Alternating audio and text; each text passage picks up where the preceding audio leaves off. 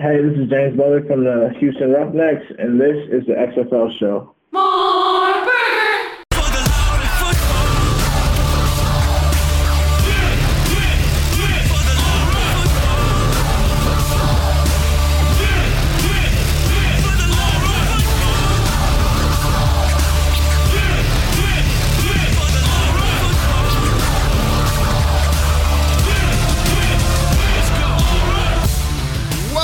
Football fans. This is For the Love of Football, and this is the XFL show. I'm Alan. And I'm Bryant. And you know what? Right now, players are and coaches are practicing social distancing instead of for week 10, Bryant. It would have been week number 10 this week. Do you know that? Do you realize that? So, what about today? We look at where in the where we are at in the XFL actually. We got to be real. We also have to look at where we may have been at this pivotal moment in the season. This is episode 128, and I just want to ask Bryant, what if what if this was the last regular season week of the XFL season? It, there would be a lot on the line this week. I, I don't know if I'm going to make it through this episode, Alan, because there's going to be too many what ifs that get answered and hopes and dreams will get shattered uh, with all these what ifs because there are tons of what ifs. We're to go through some of them, I'm sure. But man, what if? Like, and I got to look at it on your sign the entire episode. It's ridiculous. What if? What if is the question of the day. What if the season played out? Where would we be? We're to approach that subject for sure, and also see how the hands of fate may have touched upon certain players and teams. It's going to be a lot of debate on this episode. It's going to be a lot of fun, and you could definitely interact with that. What's that hashtag we're using for this one, Bryant? At XFL Show, the conversation is is what hashtag XFL Show. Hashtag what if? XFL show what if? Yes. Yeah, Hashtag like- XFL show what if. Uh, so join the conversation, join the debate on social media. It's gonna be fun because there's a lot of what ifs. Oh my I gosh. That's what we're going to be. This saying. one's going to bring What in a lot of questions. Oh my gosh! I can't believe you would say that. You're wrong. I, I'm just going to play me just saying that for later on in the show. Whenever you give your what ifs, I know my what ifs. It's going to be very interesting. We're also going to touch base with another fan base, checking in with the New York Guardians. No, yeah, Guardians. That's how I was taught to do it. Sound right. Guardians. Yeah. You're, you're my Gua- Guardians. Guardi- Guardians. Gua- Damn it, I had it earlier. Well, you're going to hear me say the name correctly later on because we have Mike Mitchell on the show, who's a good friend, Friend of the of the show, listener of the show, uh, colleague in the press box whenever I went to the uh, uh, New York games, Bryant. Guy loves the XFL with a deep passion and loves the New York Guardians with a passion. And we're going to talk Guardians with him in a little bit and uh, I'm going to try to get him to help me pronounce that correctly. We recorded that uh, with Mike. He was tremendous, and that's going to be fun to check in with that fan base. Remember, we got the DMs open at XFL Show. If you want to check in with us and t- talk about your time as a fan of an XFL team, if you're in Seattle, uh, if you are a Tampa Bay Vipers fan, we'd love to hear from you. Uh, those are two fan bases, Brian, we haven't really checked in with since the season came to an abrupt end, so we want to do that get some Yeah. some experiences. I want to know about some of those those people in Tampa because we saw them doing well things that really shouldn't have been caught on tape, really. And I wanted to speak to one of those individuals because what were they thinking? No, yeah, that's true, Alan. It's gonna be uh, an interesting conversation with the Viper fans. I can't wait for our fan with our, uh, our excuse me, our conversation with an LA Wildcats fan. Uh, it's gonna be you me. Or me. It's gonna be me, right? No, No, no, it's, we're not That's gonna interview rule. me. These we fan check-ins can't just be with us. We're checking in every week as fans, but we want to check in with you at XFL Show. DMs are open or call in to the XFL fan line. That's 724-565 4XFL. And uh, yeah, we're there for you. Um, and what about this, Bryant? What about also on this show? We got to we're going to be talking about the results of that poll. That poll is officially the poll is officially closed. We're going to get into that. We're also going to uh, look at some of the nicer memories when it comes to other people we interacted with in the uh, during the XFL season. People who caught on a lot later than you and I, Bryant, because we were, of course, day oneers. But uh, A lot of people caught on, and it was fun to see during that. So we're going to take you down, walk down memory lane. We are going to ask some hypotheticals this episode. Check in with an XFL fan base. Awesome, awesome time lined up for you here, and we are coming off, of course, of our XFL Show awards, Bryant, all complete and in the archives. Yeah, all four, or excuse me, five episodes, I guess, if you want to count our top moments of the year uh, episode. We went over offensive player of the year, defensive player of the year, coach of the year, and our most valuable player. That was our last episode. Go check those out in the archives on your favorite podcast app, youtube.com slash XFL as well. Uh, Alan, award season's over. I think we'll probably be giving away some smaller awards maybe as as the as the weeks progress. But it was a lot of fun to debate those, and we did them a little different. I will say that we uh, we we gave you top fives before we gave you just the the winner, and we discussed and, and why each player uh, was positioned where they were. So it was a lot of fun. Go back and check those out. On uh, the debate was a lot of fun too on social media. How many total awards did we give away? Five. I would say four six, awards four? plus the top moments award. So five. So five, five. and then you add the the XFL uh, moments bracket poll. That's six awards that have been given out. So I, I I'm allowed to play Martez Carter then. Six to the board. Six to the board. Six awards to the board.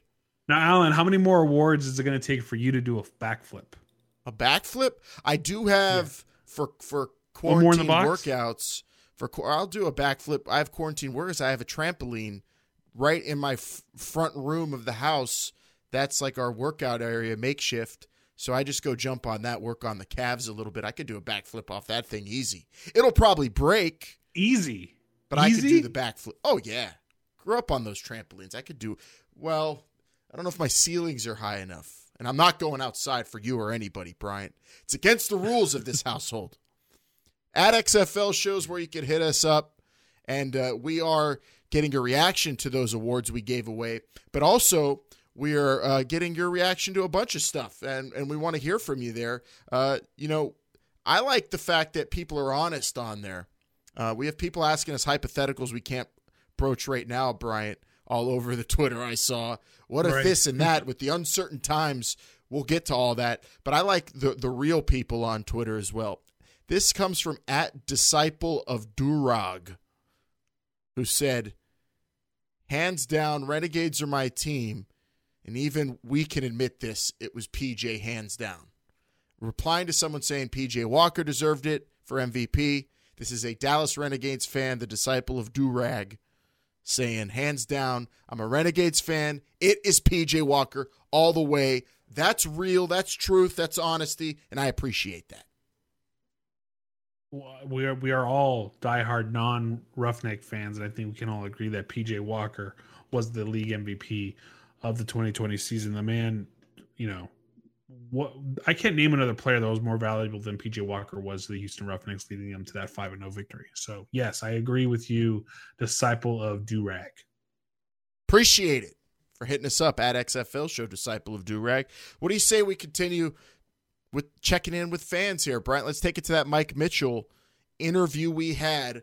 Mike Mitchell, who covers the XFL extensively He's been to he's been to New York games since way back in 2001 he was going to New York, New Jersey Hitmen games. I've talked to him about that. I met him at the summer showcase. Uh, this guy loves him some XFL football, and he's a great perspective, a positive perspective, and I think the right perspective of uh, a lot of fans should should maybe take on here uh, when we talked to him earlier. Bryant, this is good stuff. Mike uh, and this show go a long ways back. I think even before the summer showcase, we've we've had conversations with him and and the support he's given us, and it feels like an extended member of this show. At, le- at least he's a, a, lot of fun uh, and a good guy to be around. Uh, so it's good, good interview, good fan perspective from the New York area, uh, and and really, you know, just somebody else who loves the XFL uh, more than you and I, Alan. I don't know. Maybe? That's that's tough to say. I'll say he's up there. He's He's on the level. This guy loves the XFL as much as anyone I know, and it was a pleasure talking to him. Here we let's take it in to another fan base check in. We got Mike Mitchell, New York Guardians fan. What was it like though, the atmosphere in that crowd that you would see from above? That was one of the rowdier crowds in the XFL. Oh, it was tremendous. You know, the crowds weren't as big as the original XFL in terms of the uh, New York, New Jersey Hitmen, but I I couldn't believe how packed the press box was, and you know all the NFL scouts that were on hand, and you and I, of course, were watching that Guardians Vipers game there in the press box, and the atmosphere was electric. You're mentioning the fans there; they were all the fans that showed up for that home opener, and obviously uh, their second home game where they defeated the Wildcats. There, they were they were tremendous. I was really pleasantly surprised by how many hardcore fans the XFL had and um, how deeply into it they were. So it was great to see. It was a great atmosphere. And that, tell us about that game though. LA and New York, I was there. I don't know if you experienced the cold I did because you were in the press box, but I was outside. That was the coldest game I've ever been in as a fan. It was, oh, no question. It was, you know, and I've been to that stadium um, a lot as a Jets fan, and obviously it was at the old Giant Stadium, and it can get really windy in East Rutherford. So um, it was very cold. I was at a few Hitmen games back in 2001 that were a bit colder than that, and the weather held up decently. There was a little bit of snow during the uh, Wildcats game, some uh-huh. flurries and such. And it was fun. It was a nice. It was a nice scene. It was certainly fun. It was going to be a very good uh, home field advantage, I think, later in the season, Brian, for the Guardians. Being there was just it was well, as a Wildcats fan, that game was no fun, but it was a lot of fun to watch that game, even as freezing as I was. Uh, Mike, you got you got a second Alan's opinion here because he's always told me how even though on television the Guardian crowds didn't look sizable, they were loud, they were rowdy. The team was loud, was rowdy before the game, probably one of the loudest uh, of the season. And is that just how the New York Guardian fan base was, or the New York fan base is when it comes to football? I don't know. It's difficult to say because sometimes with New York, you think that they're going to be sitting on their hands, like basically they're not going to be receptive to a new league. But I think that's what kind of threw me for a loop is just how into it they were. And those end zones were something else. They were, you know, they're, it's a large stadium, so when you got 20,000 people in that large stadium, it doesn't look that great on TV. But the end zones themselves were so packed that um anytime, like you saw how, how many issues Tampa had in the red zone. I couldn't recall. I've been at Jet games, Giant games, where a crowd was that loud and had that kind of effect on an offense. Where Tampa that day couldn't score, so their their life depended on it when they got in the red zone in New York. So I was really thrown back by how great and uh, how you know just how awesome the energy was from the uh, Guardians fans. There it was really great, and I think that was going to be a big factor towards the tail end of the season because had they played it out, they would have played the Defenders and Battlehawks at home, kind of revenge games, sort of with the playoffs on the line with that three-way tie for first place. So, um, yeah, it was a very good atmosphere. It was going to be a lot of fun. We were going to ask. They were going down to Houston, I think, right when the season ended. Yeah. That was the game I was looking forward to the most. Luis Perez took over uh, last episode. Mike, I said Luis Perez was kind of like That's... my highlighted MVP candidate because of what he did to that team. Oh, he was awesome. He was, you know, he was such a calming influence over the whole team. I think, you know, we one of the moments that we got as XFL fans is uh, because of the unprecedented access. And one of the things we saw in week three where the Guardians were blown out by the Battlehawks was Kevin Gilbride confronting or talking to Mikel McKay on the sidelines and telling him that he was disappointed in the leaders of the team and that Kevin was looking to lean on guys like Mikel McKay and others to step up. Mm-hmm. And at that point, they're one and two. Two weeks later, you fast forward, they get two impressive wins over LA and Dallas. And then Kevin Gilbride and the New York Guardians announced new team captains, and of course Luis Perez was one of them. And so they had righted the ship, and a lot of the XFL is, you know, we we reminisce and we're happy about what was, but part of it is bittersweet because you think what might have been. And I think Kevin Gilbride and his staff, you know, you know, obviously June Jones was the coach of the year, but I think Gilbride could have been considered as a coach of the year candidate just for the way he turned the franchise around. And a big credit to that, as you mentioned, goes to Luis Perez. Oh, and we, we mentioned Gilbride's turnaround as well. The job he did, he made our our countdown at least when we were going to Coach of the Year, Mike. But you know that he maybe faced the most adversity of any coach, and right in that ship. And so where we were at was, as Brian brought up, Houston and New York. And we're to ask a lot of what ifs on today's episode. So we'll we'll start early with you. What if that game got played? What if New York got those second chances against DC and St. Louis? How many of those three games do you think they would have pulled off? You know, uh, that home field advantage was going to be a big factor, and I think New York would have matched up really well against Houston because, as you guys saw firsthand, as I saw in mini camp and at the practices, the New York's defense was really good. Their secondary was excellent. You're already seeing a couple of their defensive players end up in the NFL. I expect there'll be more. Um, and their offense was finally coming around. The running game was good, obviously with Darius Victor and such. So I think New York would have matched up well against Houston because simply they had the DBs to uh, give uh, at least be competitive with Houston spread out four wide receiver attack. So that would have made for an interesting environment. And New York, even though they were in a three-way tie for first place, you know the tiebreakers were working against them because they lost two blowout losses to DC and St. Louis. However, getting those two teams at home in Week Eight and Week Nine would have been huge, and then they would have finished the season uh, in Tampa against Tampa. So I think New York had a chance, you know, despite the odds kind of being against them, to make a run and push to possibly face someone like Houston in the championship. Obviously, we'll never know. But uh, but yeah, they they were building up good momentum, and the, the the New York was playing a complete brand of football, both on offense and defense, when the season ended, and their special teams is pretty good as well. Yeah, they were making the teams what if to me play their style. Guardians. Yeah, for sure. I, I just they're the biggest. I really don't know, but it could have been either amazing or not so great. I think it could have gone either way. But you bring up they had a lot working for them as you know when the season ended. Mike, uh, real quick for me. Uh, I got to check in with the Guardi- the Guardians fan base, or is it Guardians? I don't know. I get a lot of crap for when I bring up that accent. Am I doing it wrong? Teach me. I don't know. You know, you sometimes it sounds like you're doing a Boston accent, so it's like uh, you know, park the car, Guardians. But Uh, it, you you have to eliminate the R completely. No R's. So it's like uh, yeah, it's Ah. gotta it's gotta be like Guardians. Guardians. You're God. I could get Yeah, that so it's- that, it's that kinda- in there. You know, born and raised in Brooklyn, it's kind of you got to eliminate. There's no R's, so you just gotta you gotta turn it into an AW. So um, you know, kind of that or an AU, however you want to handle that. The Guardians. The, the LaGuardians. Yeah, you got it. There you go. The pretty. Laguardi. I did it. Success. you Thank got you, it, Mike. Alan. It Oh, took man. hey, it took ten weeks, but you got it, or maybe more than that. I don't know. Yeah, technically, But, um, before the playoffs, I did it. I, I figured it out before the play before playoff time. Would have been week ten. Perfect. Mike, you've been on this road longer probably than just about anybody close to us, if not longer than us. I will say you and Alan, I think, first met at one of the summer showcases, if I'm not mistaken. Yeah. In Mont- in New in Jersey, so- right? I saw Mike there, and Montclair was pretty. Where Alan Great and I are walking the field with Oliver Luck, and I was trying to be professional and not be giddy and act like a fan. And it was like surreal to be walking the field, looking at all these players work out, and Oliver Luck just talking to us about different elements of the league, different elements of the players, and different, and how it felt to the league to be building itself up brick by brick. And it was it was quite an experience. It was great, and it was great to be there next to Alan because you guys are original XFL fans. I'm an original XFL fan. We're we've been supporting this league ever since the very beginning, and of course when they announced the relaunch. So um, to see it build up, I think sometimes the journey is better than the destination. The journey was a lot of fun.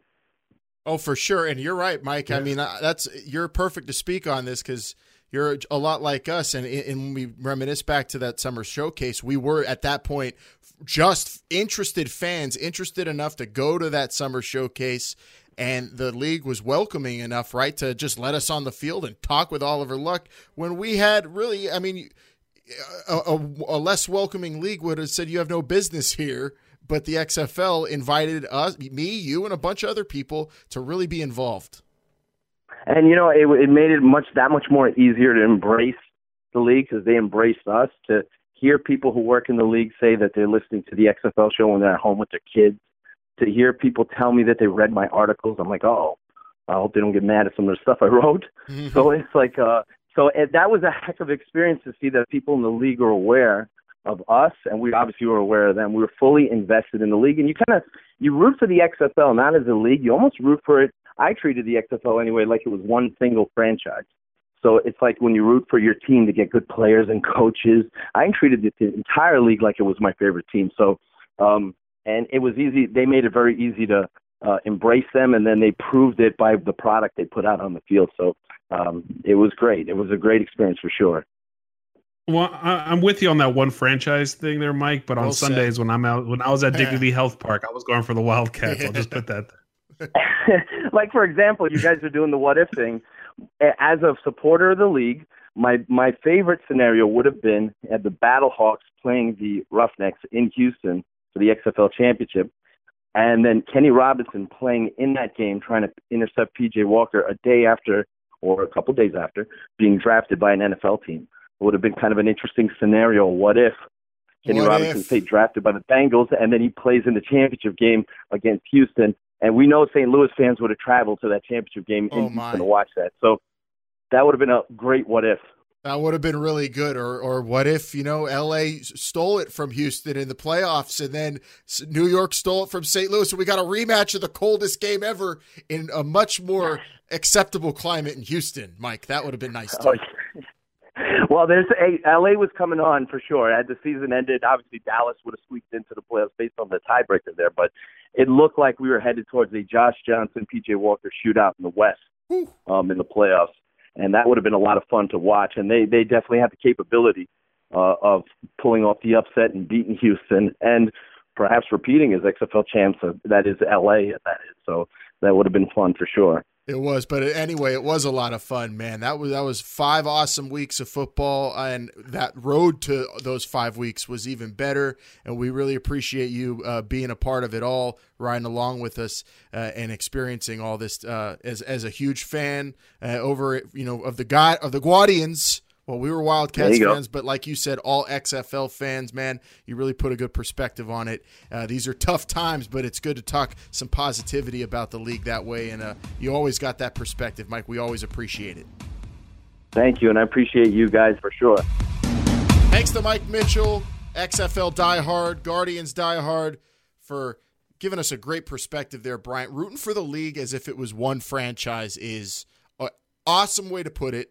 Makes a lot of sense to me, and I just dig that guy's passion. I, I had fun watching some a game with him earlier in the season, and pleasure to have him back on the show. He is a legit XFL super fan.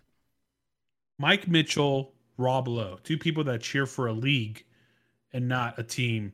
Uh, Alan, you're wearing your uh, XFL hat. I'm, I switched it up a little bit. I'm wearing a DC Defenders hat today, but you're but you're right. You're cheering for the XFL. We all were cheering for the XFL, except for on Sundays, like I mentioned when I was at Dignity Health Sports Park.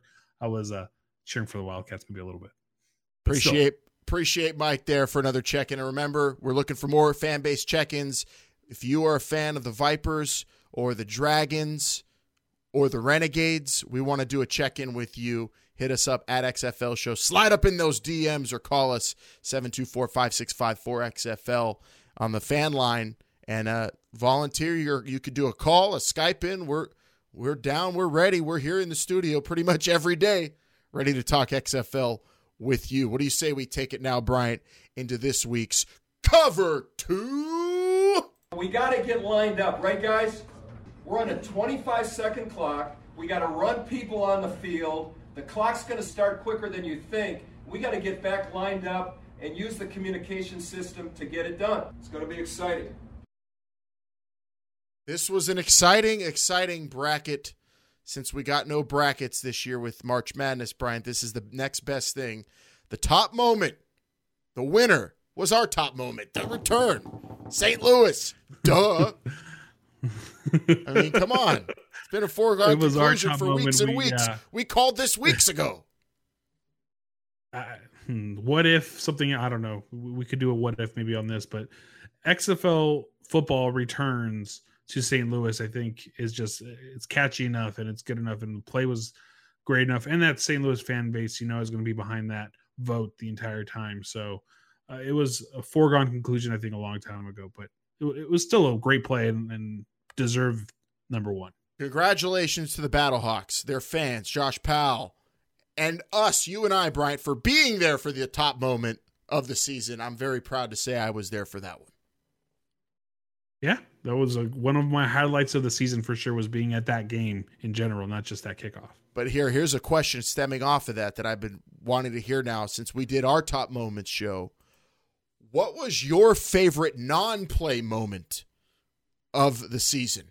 It, it not we're not talking about on the field, you know, between the hash marks. None of that. This is a moment of the XFL season that happened during a game, but not actually a play. Uh, during a game, During a game. that's gonna. I mean, I know what you're gonna say, and that's gonna nix it. So you're gonna have to come up with something different, maybe.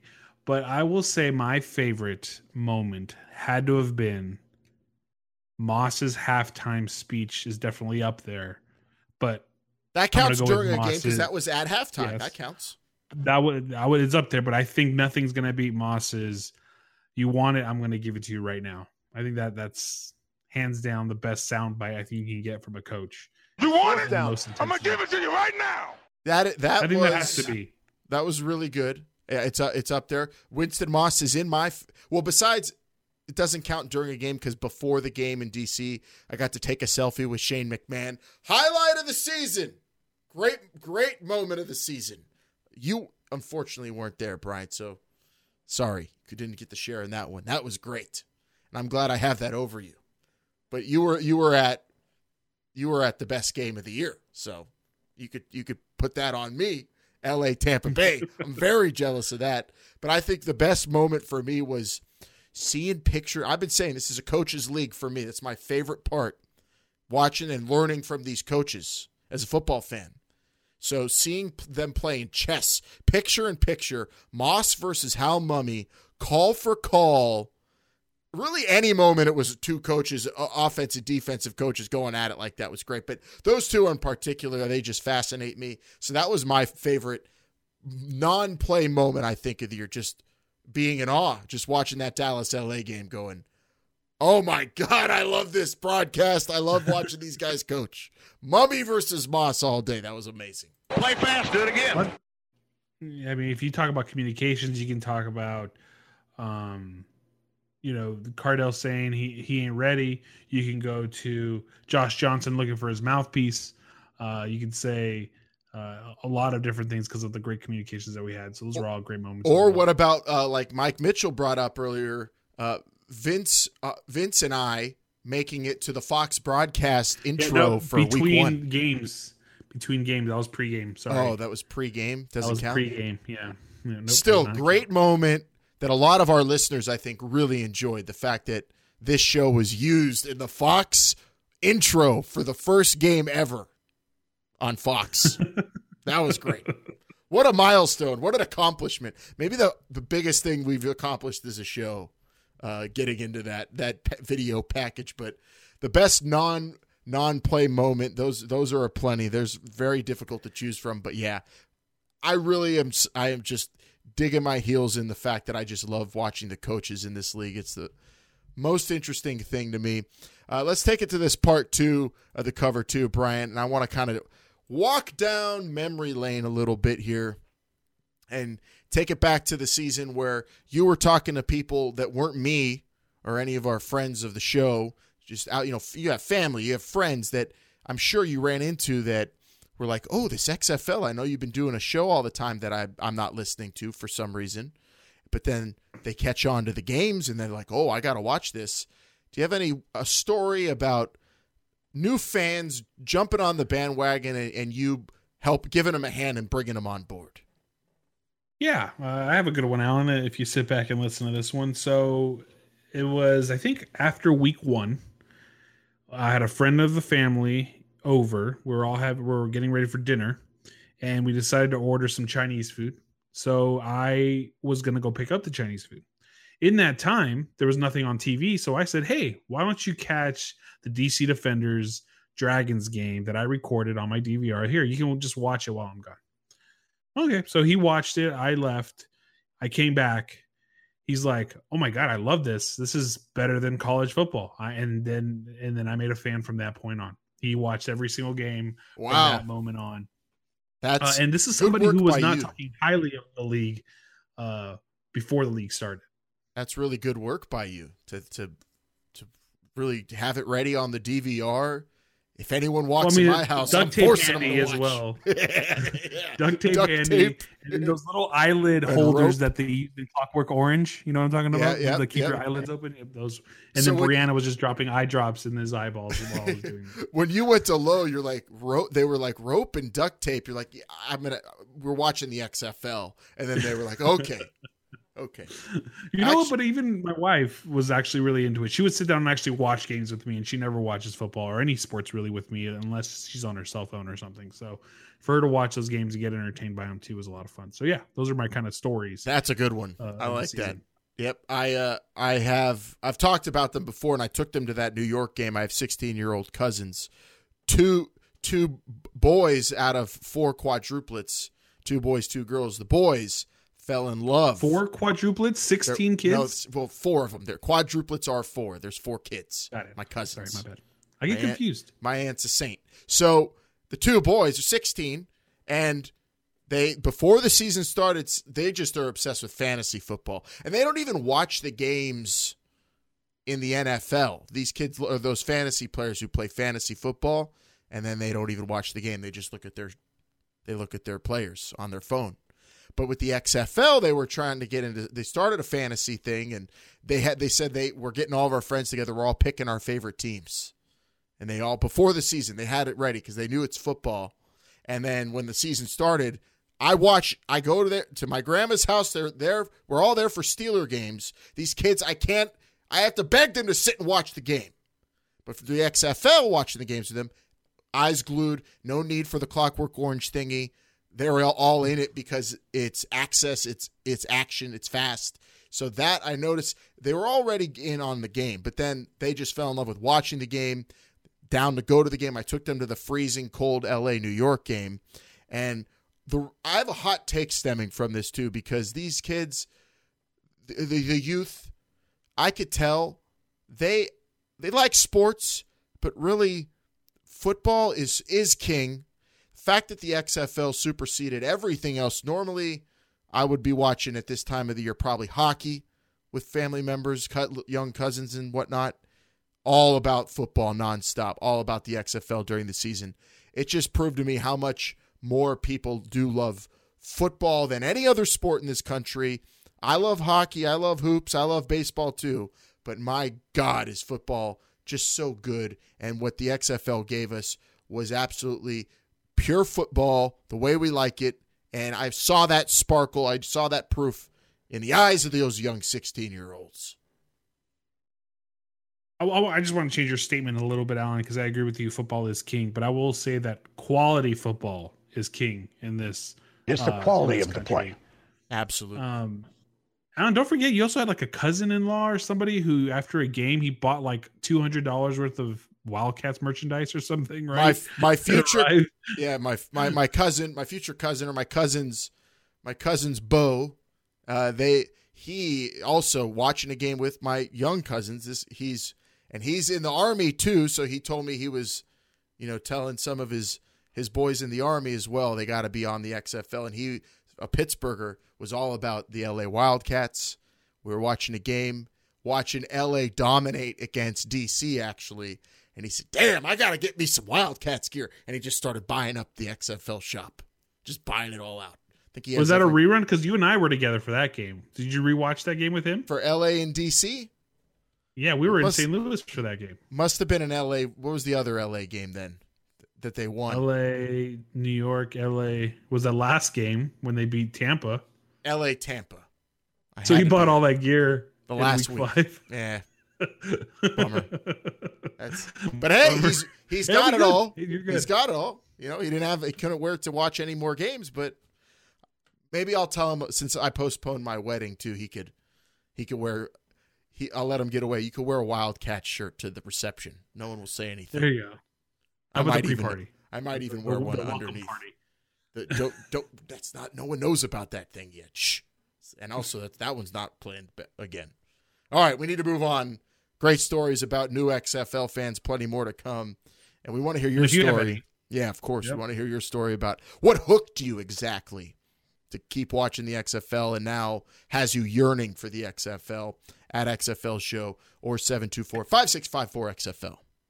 And Alan, if if there is a new fan out there being made, where can they go to get cool merchandise like I have right here? That would be xflshop.com. That's the online store where Bryant picked up that sweet DC Defenders hat.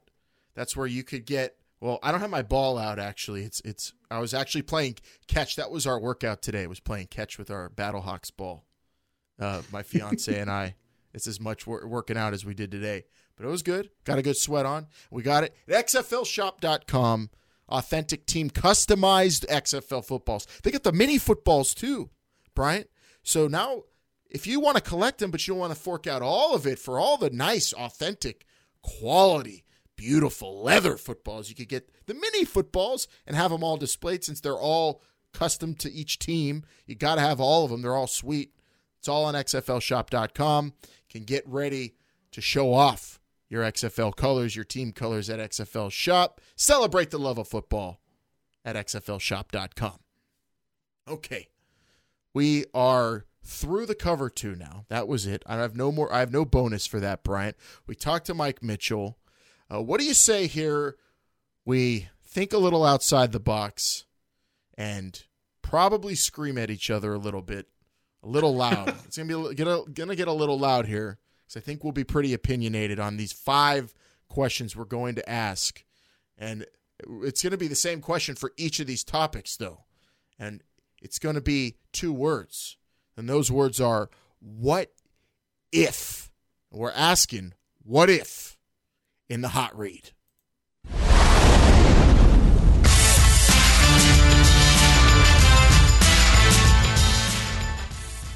Okay, what if is the question of the day. So, right now, like I said at the top of the show, Bryant, everyone's practicing safe social distancing instead of for week number 10.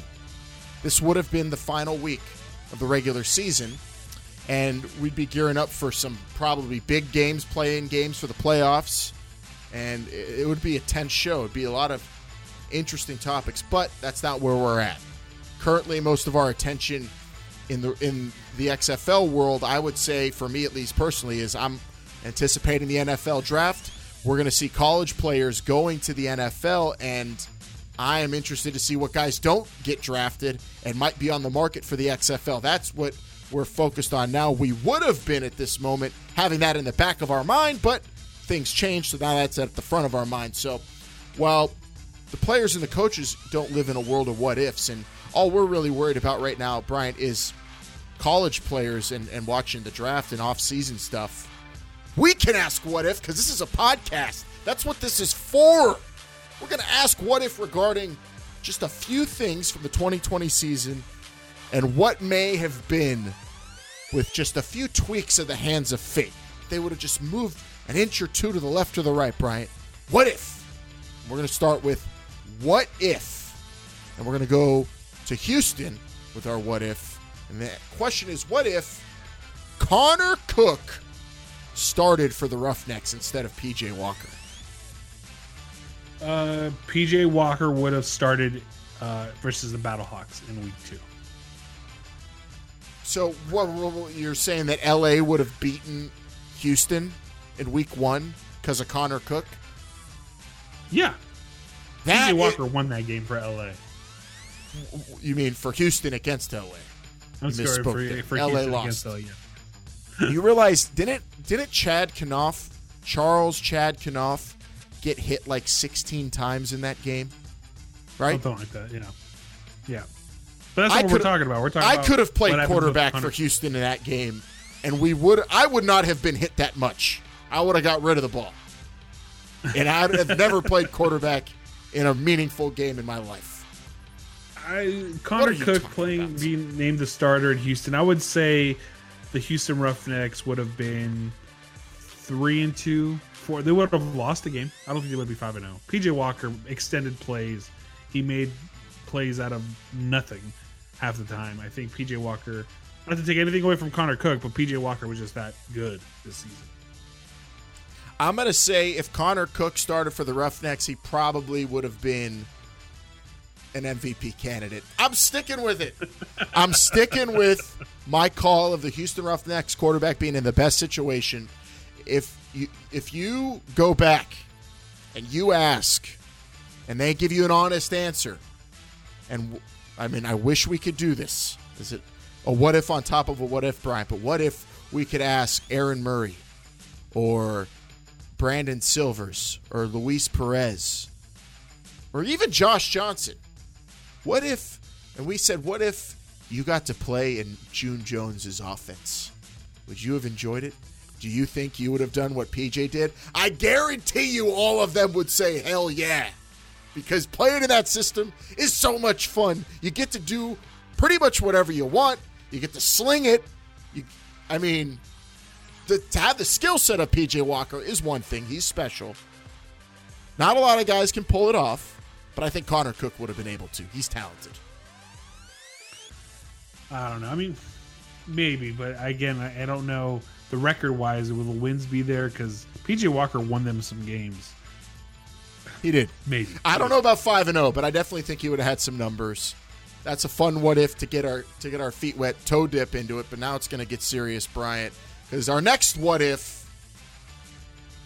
What if LA had their chance inside the Battle Dome against the St. Louis Battle Hawks? The game we were all anticipating. Oh, we didn't get it. We did not get it. Maybe the biggest dagger to the heart with the season getting cut short. But it's fun to think about now, at least. What if, knowing the trajectory LA was on, knowing what St. Louis had established, I think we would have probably seen the game of the year. Is is what I think. I think LA ha- would have had a shot, and if if it happened, and it, LA was the only team I think capable of going into the Battle Dome and winning. Houston already had their shot against St. Louis, and that was at home, so they weren't going to go there. LA going, I think St. Louis would have finished the season undefeated at home. LA would have come close. I still would have picked St. Louis to win, and I still think they would have won that game, but nobody would have given them a better uh, better shot uh, in that battle dome where the Battle Hawks were so dangerous. What if LA had their chance? I believe, if I'm not mistaken, on this was going to be the game where they were expecting 50, 60,000 people for that game. Upper St. deck, Louis, right? the upper deck was open. Upper decks getting sold. Oh, man, I'm gonna say we would have seen the game of the year for sure. Uh, Tampa and LA is the game of the year to me, at least uh, now. But to see that game, the intensity, the noise, the hate towards LA because you know it's going to be there because it's personal, like uh, like St. Louis said a long time ago. That would have just been a lot of fun to watch. Man, that that one hurts. That's like the dagger. You're right because we could have seen this game. Would have been an all timer. Would have been Saturday night. oh, Would have been a great Saturday night, Alan. Uh, that one. but here you have go. You want it? You want it? Since we didn't get it, but I can I can reenact what I think we would have got. What if we would have gotten that game? We would have gotten Norm Chow in the booth telling Josh Johnson, "Don't mind the noise, baby. Just take what you get. Take what you can get. Take what you can get, baby. Don't mind the noise." All right, baby. All right, let's go. I want okay, okay. Three, no- three, three, three, three, three, three, three, three. Oh, you're gonna call the play? All right, I'll just I'm just gonna be quiet. guys. Bunch. Do whatever Bunch. you want. Go ahead, Josh. It's your team. LA could have pulled it off. I still probably would pick St. Louis, but yeah, that's the Alan, imagine that's the one that got away. Okay, now what if that game was an LA blowout? Can you imagine the entertainment value we would have gotten from that sideline, keeping that that stadium hush? Oh, I don't know. I think there would have been a small riot, maybe that would have been started with the antagonizing of the LA Wildcats. They would not be able to help themselves looking into the crowd saying stuff, especially in that atmosphere. That's the beauty of it all. That's another Do you thing think Jordan out. Smallwood would go into the stadium and uh, uh, do his pose into the fans? if you, he, he- I think he probably would have done it, but would he, they have backed it up with a victory? Is one is the other question. St. Louis, I don't think was going to blow a lead like like Tampa did against LA. You can't let them get ahead of you. LA's slow starts. They, they were susceptible to those, and they might have had one of those in St. Louis, I think. But what a game that could have been good what if there, but here here's another one. We've touched upon this slightly before, but let's revisit it. What if Pep Hamilton had to pick Cardale Jones or Tyree Jackson last week of the season? Excellent call and uh, stole a victory from St. Louis going to Tyree and just running the damn ball the entire game. But we said it's probably not what they're going to do for the whole season, is it? Or would it be a week by week thing? What if Pep Hamilton had to go the rest of the season? What would he have done with his quarterbacks? I don't, man. Pep Hamilton. We talked about it many times on this show that he is one of the most prepared guys uh, in on the face of the earth when it comes to football. Preparation is no no joke. what would he have done? I think he would have played it by ear. I, I don't think he would have had a starter. He might have alternated them a little bit here and there, depending on who they're playing. So you think at at New York? Oh, they they got they have great coverage. I might play Tyree to run it against them. Yep, Or- exactly. If if who'd they have left? Also, um, did they have Houston left? DC, I believe, had Houston left. Yes, they had Houston left. They said I'm going to throw in Cardale there because I'm going to need to score a lot. I'm going to have to throw the ball. You think he would have gone tit for tat? I no think he would way. have done that. No way. You, don't, you think he would have picked somebody going into week six? I think Cardale was going to get this one back. He, I think he was going to take the, back over the reins. so, for the He rest of the season. A three, maybe a three week funk.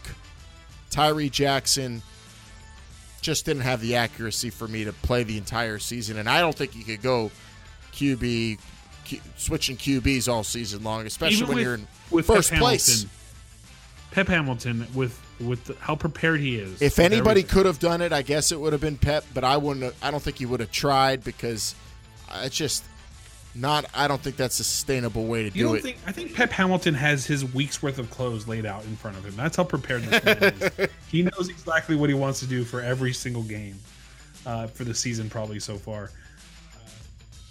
Uh, I, I don't know. I, I feel like he would have played it by ear.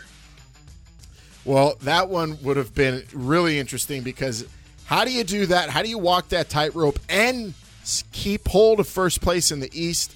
DC was faced with a very interesting second half of the season. What if we could only debate the hypothetical? Let's go to our next one. Uh, this one, I think, might be an easier answer. What if Landry Jones made it back for Dallas, Bryant? You think he could have made it back in and, and fought hard to get them into the playoffs? He wasn't looking great when he was going out. He was throwing that ball all over the place and not to his own team. Short answer is no. No. Hey, Landry was the important. alternative was Philip Nelson. No, yeah, that's the problem. That with Philip Nelson, app, hell no. But with Landry Jones, uh, you know, maybe they would have been competitive. But I, I didn't like Dallas's chances going. They had the of the. DC. They had DC coming up in week six. They were going to be at Tampa in week seven, Seattle week eight, and then Houston again in week nine. I mean, I can see just this two, week- three losses there easily. We would have been looking forward to a Thursday game between LA and Dallas this week, Bryant. What if we got th- we didn't get any Thursday games in the XFL? What did, what did you picture those being like? Going Those to work, interesting. A little weird. rushing home for for the game, having so you could have your smorgasbord completely ready for LA and Dallas, and they would have been playing to maybe for a, Well, a let's, let's this would have been a Let's stick on the probably the play-in. This would have been the play-in game. Landry Jones back for this week in Week Ten would have been a playoff game, or play-in for the playoff game, basically. I think Landry Jones wasn't integral, but that also it's tough, tough to say how he would have been feeling coming off two injuries in one season. Landry Jones coming back would have kept him in it. I will say that. That even because DC, um, excuse me, because Dallas already beat LA, they hold that initial tiebreaker. So even if they were down a game Yeah, going into this week, all they had to do was beat LA, beat that one team. Even in you know they could go in five and five with the with the tiebreaker over LA. So I will say if Landry Jones returned, he probably would have thrown uh, the most 20 picks in the XFL. but he would have kept Dallas. He would have kept Dallas in, in the playoff picture. Yeah, there, I'm going to leave it at that. If Landry Jones came back, he would have thrown the most picks in the XFL. He wouldn't have had the most losses, though. He might have even been on the verge of the playoffs. And the best part about it all is he would have given great interviews owning up to it all. Alan, Alan, he was already tied for number one. Number one in most picks, Yeah, and he and he missed the game. He missed two games. he missed two games. Wow, I love Landry Jones. Oh my god, that's great. And he's honest about it. I'm like, yeah, I played bad. Threw some Five touchdowns, though. Last one. What if this was week 10, Bryant, and this right now was a preview, a recap of week 9, looking ahead to week 10? What if it was that moment that we were anticipating, final week of the season? What would we be saying right now? Houston's got it in the bag. LA and Dallas are playing for it all. What the hell would have been going on in the East? I don't know. Read that schedule. What was the schedule plan for Week Ten? So it was LA at Dallas for the Thursday night game, and then Houston at Seattle on Saturday. And then the East games on Sunday, I think they were actually not even scheduled. Uh, we didn't know which one was going to be first or second, but it was going to be DC at St. Louis and New York at the Vipers. If if we were getting ready for Week Ten, I think we're hyping up Thursday as a play-in game for sure. Houston's cruising, waiting to see who they're playing. And I'm gonna say both games matter because I think it would have came down to St. Louis and New York. I think I think we would be talking about if DC wins, they're in first. If St. Louis wins, they, then they're in first. And I think New York would have probably needed to win to skip over someone, having one one in hand over uh, or having a one in one. I think with either St. Louis or DC. I think the Guardians would have gotten one back from one of those teams that beat them, and Tampa Bay might have even been in the mix too. You don't know. The East was so even though they had one win, they were such a good team. I thought at least, uh, you know, with moving the ball, giving up leads and big plays was one thing though. Uh, yeah, that East is tough to really hit the hypothetical on Bryant. I definitely think both of those games on Sunday, you're right, would have been stakes, playoff stakes, like the delicious WrestleMania steak I had on Sunday that was just so good. That's what Week 10 Sunday would have been like in the XFL. What would be sure. something that we'd be talking about from Week Nine? Probably the first Thursday game because that would have been Dallas at Houston. Um, I think Houston would have clinched the, The second, there. the second Texas throwdown. Yep. Um, I don't know. I, I think the only team that probably would have been eliminated by week 10 would have been Seattle and then maybe Tampa. Because Tampa still looked pretty good. They could have beat some of these teams. Do you think it's possible at all that we might are miss we might be missing it? What if? Do you think what if might be actually L.A. and Houston had it wrapped up and they were on a collision course for that Western playoff game? Could Week what ten have been wrapped? Could Week ten have already been wrapped up for L.A. and Houston to have the playoff spots? Uh, it would have been hard for LA to be that clear of Dallas because Dallas had some winnable games in their slate. They had DC. Uh, they have. I, I gotta tell you, I was ready you to start picking against Dallas every week from now from, That from was then too. on out. I, I was not liking their play. too. Play. But That- LA, you know, you never knew what team was going to show up. That's the other thing too with LA. So they were looking good. I don't know. What what if Both though teams had to also play Houston. what if uh, BJ Daniels was getting more more reps? He might have been, turned Seattle around. Could he have? No, is that a crazy what if? Probably not. I mean, one and four, not looking good. I, I oh yeah, no, I'm not. gonna- I'm not. I'm not going to agree with you on that one. No. they're they're. they're I'm uh, reaching. I'm grasping for straws for Seattle. yeah. I'm trying to show Seattle s- some love here. Tough for me to do, but I will say, what if this was Week Ten? I'd be in a lot better mood than I am right now that we've talked about all these hypotheticals. I'll say that, but it's therapeutic nonetheless. Damn it! And that does it. For yeah, that, that that was a. Uh, I don't know if I could even call that a trip down memory lane or not, Alan. But that was just a. Uh, what if we got a full season of XFL football? We'd be preparing for the playoffs. I'd be packing my bags, getting ready to go to Houston.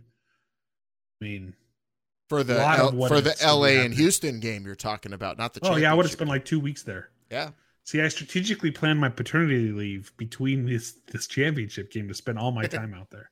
Really is what it was. Yeah. Well, imagine me and Moss with a week in Houston? Come on.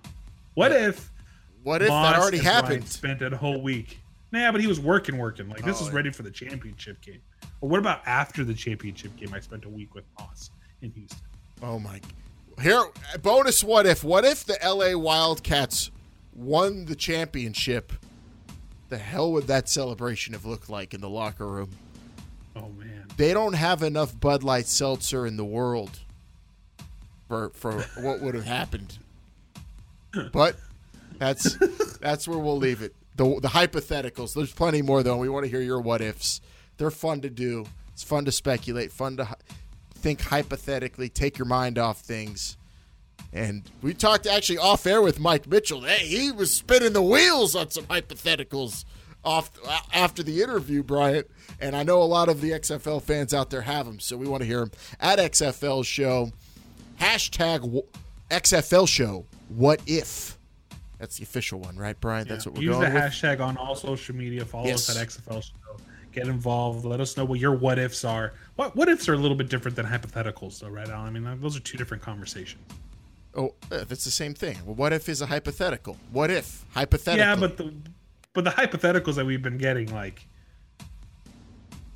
those are oh, those are some of them are crazier than others. These are focusing on what if you know we're looking at what if we got to play five more games. That's what we want to Yeah. know your opinion on what we the trajectory we were on, or maybe you could say another hypothetical. What if Allen and Bryant went head to head in an Oklahoma drill? we During- did that in high school. I won. But way. now, no, you did uh, not win. Definitely not. I did win. I did No, so you- won. you you looked halfway decent at linebacker because I was so I good. totally beat you. I was like duck, duck, goose, and I came back before you got back down. That's just beat you. running away from me. Get out of here. It's another what if though. right. What if we did it today? It's another question to ask. Let us hear your what I, ifs. I, I would get gassed before I even made contact. All right, Alan. Uh, use Me the too. hashtag I can't XFL even walk down the what ifs. street. I walk around the block. That's my whole workout. Oh my! I'm pathetic. It's sad. Use the hashtag uh, XFL Show What If on Twitter. Let us know what you think. Make sure you follow us on all social media platforms at XFL Show. Subscribe and listen to us every single Tuesday and Friday morning. We are here on your favorite podcast app: Apple, Google, Spotify, Tune in What other ones? There's tons of them out there. Go and, and go sure back and, and review the show. Review it. Get your Xbox controller and, and get the highlights ready and review the show on YouTube or your favorite podcast feed. Or, or on or- your phone. You could I don't know if to you could hook these up to your phone. I don't know. Someone smarter than me I'll could. let you do that. Yeah, buddy. That does it for another episode. We are going to be back on Friday morning to talk XFL with you. And we are going to have, uh, I mean, uh, a lot to say. I don't know about what, Bryant. I'm starting to look at these these NFL draft lists, and I'm looking down them and looking at players from the combine and also players on college teams that I circled that I think maybe someone like Eric Galko is also circling. Actually, I'm trying to think like Galko. Okay, what if I'm you think you're circling the players Galko's pl- circling, sit down. You are not circling the same players that he is circling. What if I could think like Eric Galko? Is maybe what next episode will be, and uh, that's what I'm Want to trying be to like do. Galko? I want to be like Galko at this time. We are working on some guests for the show, football fans. So stick around; it'll be a lot of fun. We got uh, plenty of season to talk about, uh, and a lot of things to look forward to. So make sure you stick with us here on the XFL show. That is on Friday's the next one, so make sure you're subscribed so you can get it instantly, and we'll see you then. For Bryant, I'm Alan. This is the XFL show. Remember, they're listening.